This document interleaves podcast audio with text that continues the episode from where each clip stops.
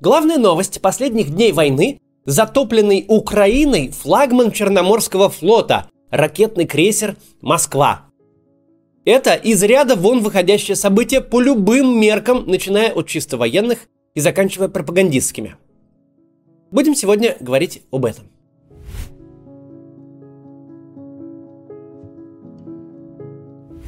С самого начала российско-украинской войны для людей, знакомых с историей, самым очевидным историческим референсом была русско-японская война. При всей пошлости исторических параллелей все совпадает до деталей. Теряющая поддержку власть устраивает маленькую победоносную войну. Войну против заведомо более слабого противника, которая оборачивается катастрофой. Откуда мы знаем, что перед войной у Путина все было очень плохо с точки зрения поддержки? Есть очень простой факт власть осенью проиграла выборы в Москве политическому заключенному. Если бы не электронное голосование и фальсификации на нем, то кандидаты, поддержанные умным голосованием Алексея Навального, взяли бы 8 из 15 московских округов в Государственную Думу. При всей административной мобилизации, с прямым подкупом избирателей через социальные выплаты перед выборами – при всей несопоставимости ресурсов, с недопуском основных кандидатов, с провокациями, кандидаты, поддержанные даже не самим политзеком, а его командой, электорально взяли столицу. На федеральном уровне ситуация еще хуже. Результаты, очищенные от приписок, делают крупнейшей парламентской партией КПРФ. И не потому, что российское общество вдруг массово записалось в интернационал, а просто потому, что КПРФ это не единая Россия – да, масштабным подлогом победу протестного голосования удалось нивелировать. Формально места были получены, но от этого не легче. Партия власти, читай, Владимир Путин, лишилась реального большинства, а Москву и вовсе проиграла сидящему в тюрьме Навальному. Да, бомбисты по Москве не бегают, как в начале 20 века. Должность губернатора или министра не расстрельная – но степень антагонизма общества и государства, потребность послать к черту начальство при любой возможности, видна в любом электоральном мероприятии, даже наглухо защищенном. Единственное, пожалуй, чего не могло быть в этой войне, что отличало ее от русско-японской, в ней не могло быть своей Цусимы. Не могло быть большого и горького морского поражения – Просто потому, что украинский военный флот крайне мал и предназначен почти исключительно для целей береговой охраны. Крупнейший корабль, единственный фрегат на вооружении Украины, Гетман Сагайдачный, был затоплен в первые же дни войны для предотвращения захвата врагом. Весь же остальной флот и близко не приспособлен для ведения масштабных морских боев против Черноморского флота России, в составе которого есть все на свете, от крейсеров и фрегатов до подводных лодок – Казалось, пока российская армия глубоко увязает и гибнет в Украине, Черноморский флот может чувствовать себя в полной безопасности ввиду отсутствия сопоставимого противника. Но оказалось, что все совсем иначе. Что мы явно недооценивали степень деградации и глубину провала российских вооруженных сил. В ночь на четверг украинские источники сообщили, что крейсер «Москва», флагман Черноморского флота, был уничтожен двумя противокорабельными ракетами «Нептун», в то время как беспилотный летательный аппарат «Байрактар» отвлекал радиолокационную систему. По данным украинской стороны, на Москве сдетонировал боекомплект и судно затонуло.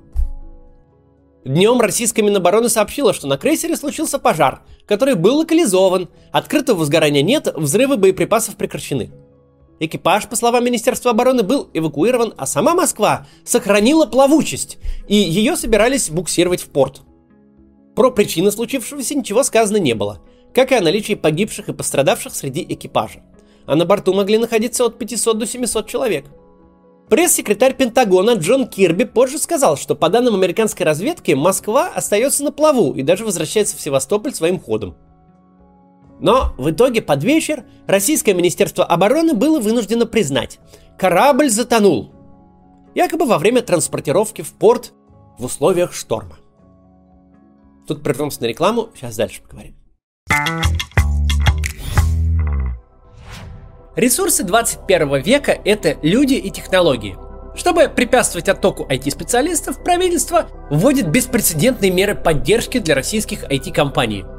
Льготные кредиты, отсрочку от армии, освобождение от налогов, Неважно, остались вы в России или уехали, профессия в IT позволит вам найти работу в любом уголке мира. Одно из самых перспективных направлений в IT – это разработка мобильных приложений. Мы всеми пользуемся. Чтобы договориться о встрече, доехать вечером домой, заказать еду. Даже этот ролик многие из вас смотрят через приложение YouTube. Приложения так нужны компаниям, что специалистов, которые умеют их делать, не хватает. Мобильным разработчикам стать несложно – есть способ создавать предложения не программируя. Это zero coding. Может вы слышали о конструкторах сайтов, вроде Tilda или Wix? Это то же самое, только для приложений. Научиться zero кодить можно за несколько недель в университете zero кодинга.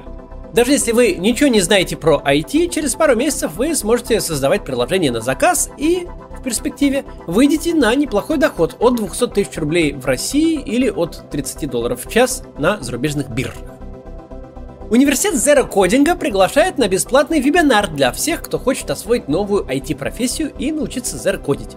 Эксперты расскажут о необходимых инструментах и ошибках фрилансеров, работающих с иностранными заказчиками в условиях санкций, расскажут, как искать работу в России и на фриланс-биржах, как принимать деньги от иностранных заказчиков и как оплачивать иностранные сервисы из России в текущей ситуации. Если вы ждали знака, чтобы сменить профессию или запустить стартап, то это он. Zero кодить пока умеет единицы, и у вас отличный шанс запрыгнуть в первый вагон.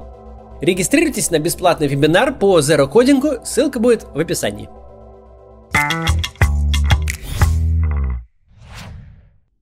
Возвращаемся к нашему разговору. Потеря крейсера «Москва» – событие историческое и из ряда вон выходящее. Флагман российского флота терпит крушение во время боевых действий впервые со времен битвы в Цусимском проливе в годы русско-японской войны в начале 20 века.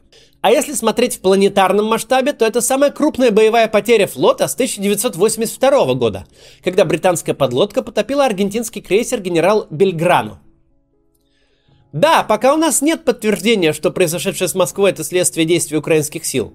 Но если говорить про причины, то это та ситуация, когда обе хуже. Если на флагманском корабле случился вдруг пожар из-за того, что кто-то неудачно покурил, или из-за технической неисправности, это вызывает большие вопросы компетентности командования. Если же он правда был атакован украинскими ракетами и беспилотниками, на что похоже, то это полнейший провал.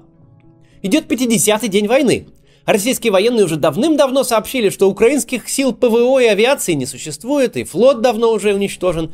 И тут такое. Как и в случае с недавней атакой вертолетами на нефтехранилище в Белгороде, это очень сильный удар, со всей ясностью показывающий нам глубину проблем, которые испытывает путинская армия в Украине и в этой войне в целом. Гвардейский ракетный крейсер «Москва» – очень важное для Черноморского флота судно – он был построен в конце 70-х годов как головной корабль проекта «Атлант». Предполагалось построить 10 таких крейсеров, но деньги у СССР закончились, и в итоге на воду спустили лишь три. «Варяг» стал флагманом Тихоокеанского флота, маршал Устинов входит в состав Северного флота, ну а Москва возглавляет, точнее возглавляла, флот Черноморский.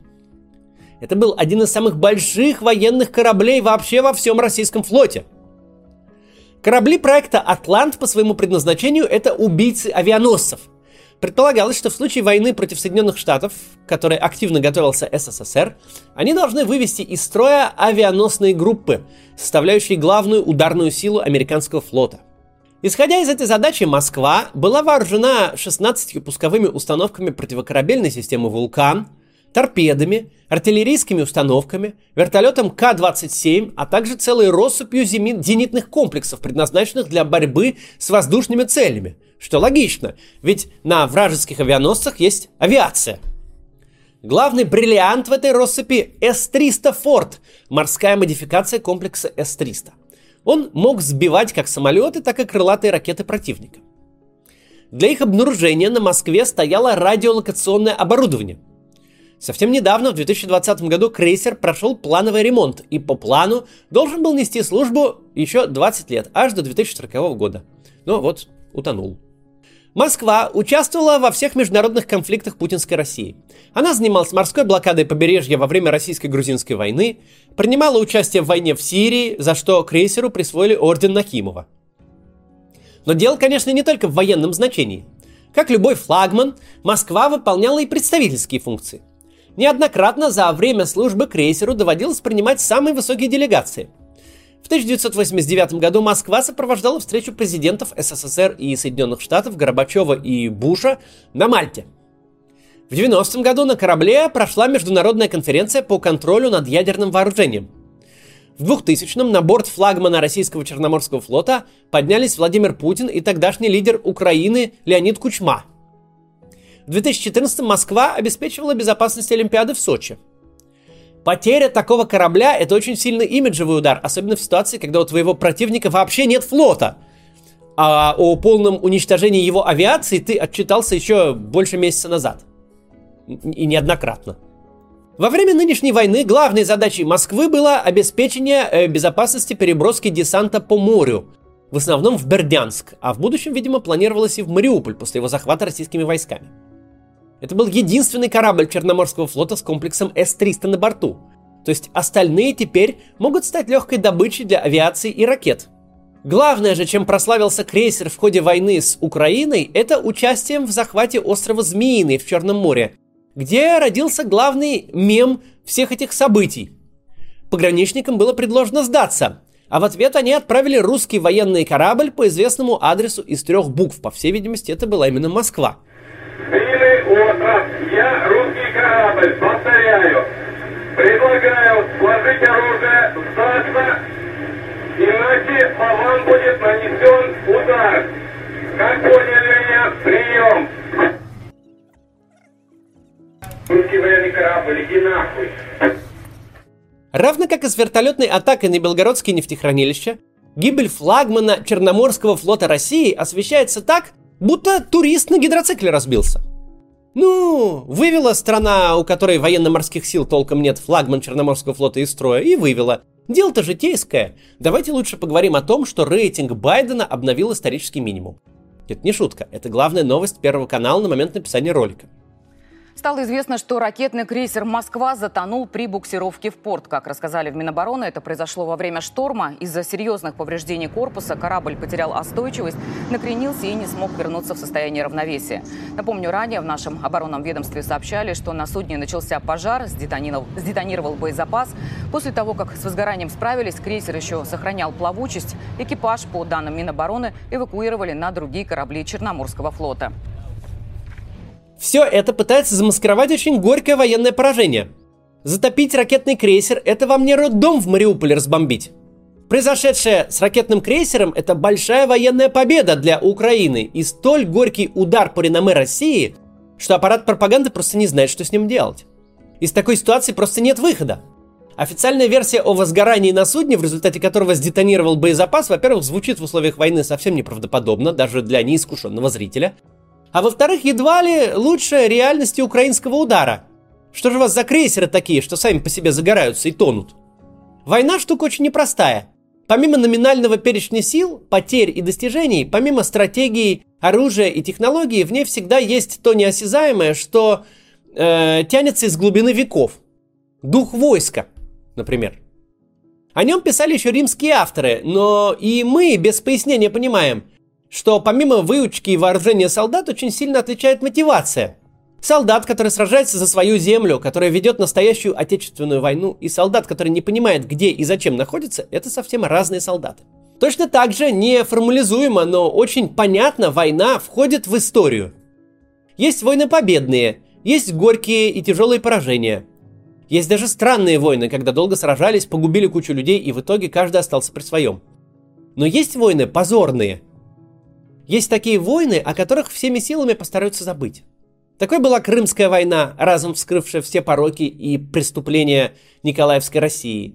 Такой была Советско-финская война, когда страна населением меньше Москвы так активно оборонялась против гигантской советской армии, что пришлось идти с ней на мир. Такой была Чеченская война, когда страна не смогла справиться с одним своим субъектом федерации. Позорная война на каждую ужасающую новость на новость о зверствах на оккупированной территории приносит новость, которую в лучшем случае можно назвать неловкой. Типа, ну как так? Ну ладно, коррупция, ну ладно, некомпетентность. Но как так? Что за полтора десятка высадок в Чернобаевку? Ну как так? Как вы умудрились продолбать крейсер стране, у которой нет флота? Я ни в коем случае не хочу принизить победу украинских военных. Это победа, причем выдающаяся. Но с другой стороны, она проявляет такое позорище, что даже пропаганде ничего не остается, как просто забыть о том, что в Черноморском флоте когда-то был ракетный крейсер. Сегодня, когда война идет уже два месяца, погибли десятки тысяч человек, российская армия потерпела огромные потери. В конце этого ролика я хочу предложить зрителям еще раз подумать, зачем все это вообще было начато? Зачем убили украинских мирных жителей? С какой целью и за что погибли российские военные? Зачем взяли Херсон? Украденные в пригородах Киева телевизоры, это понятно. Но как-то они уж больно тяжелой ценой дались. Проще было магазин в Москве ограбить силами армии. Какие-то должны быть более высокие цели у всего этого мероприятия. Так какие же они были? Мне кажется, стоит попробовать задать этот вопрос тем, кто поддерживает эту войну сейчас. Если такие люди, конечно, в России еще остались. До завтра. А, кстати, от вас пришло много пожертвований через Patreon и Boosty. И мы теперь хотим попытаться открыть второй канал, есть такая возможность у нас, с ежедневными новостями. Их будут выпускать знакомые вам Анастасия Брюханова и Екатерина Воропай. Они уже открыли студию. И э, посмотрите вот маленький кусок внутренней пилотной версии. Если вам понравилось, напишите об этом в комментариях и подпишитесь вот на новый канал, э, чтобы там сразу было какое-то ну, количество зрителей, чтобы ну, не с нуля новости начинать. Вот, посмотрите, и теперь до завтра. Шрифты Times New Roman и Arial заблокировали для клиентов из России. Сейчас они недоступны в библиотеке компании правообладателя Monotype. Однако их все еще можно найти в пакетах Microsoft Office, которая в начале марта объявила о приостановке продаж в России. Times New Roman – один из самых распространенных шрифтов. Настолько, что дизайнеры считают его банальным и почти не используют. Но он популярен в официальных документах и прописан во многих российских ГОСТах, регламентах органов власти. Именно этот шрифт используют в указах президента России. И это нормируется приказом судебного департамента при Верховном суде. Теперь, видимо, Владимиру Путину придется оставлять свою подпись под указами, оформленными шрифтом Comic Sans, что, в общем-то, логично, учитывая их содержание. Ну а если серьезно, то опрошенные ведомостями юристы уверяют, что закрытие доступа к каталогу шрифтов Monotype – это еще не запрет россиянам их использовать. Ну а пока шрифт комментариев на Ютубе еще доступен россиянам, не стесняйтесь и предлагайте свои варианты шрифтов для официальных документов в России. А с вами была Анастасия Брюханова. До встречи!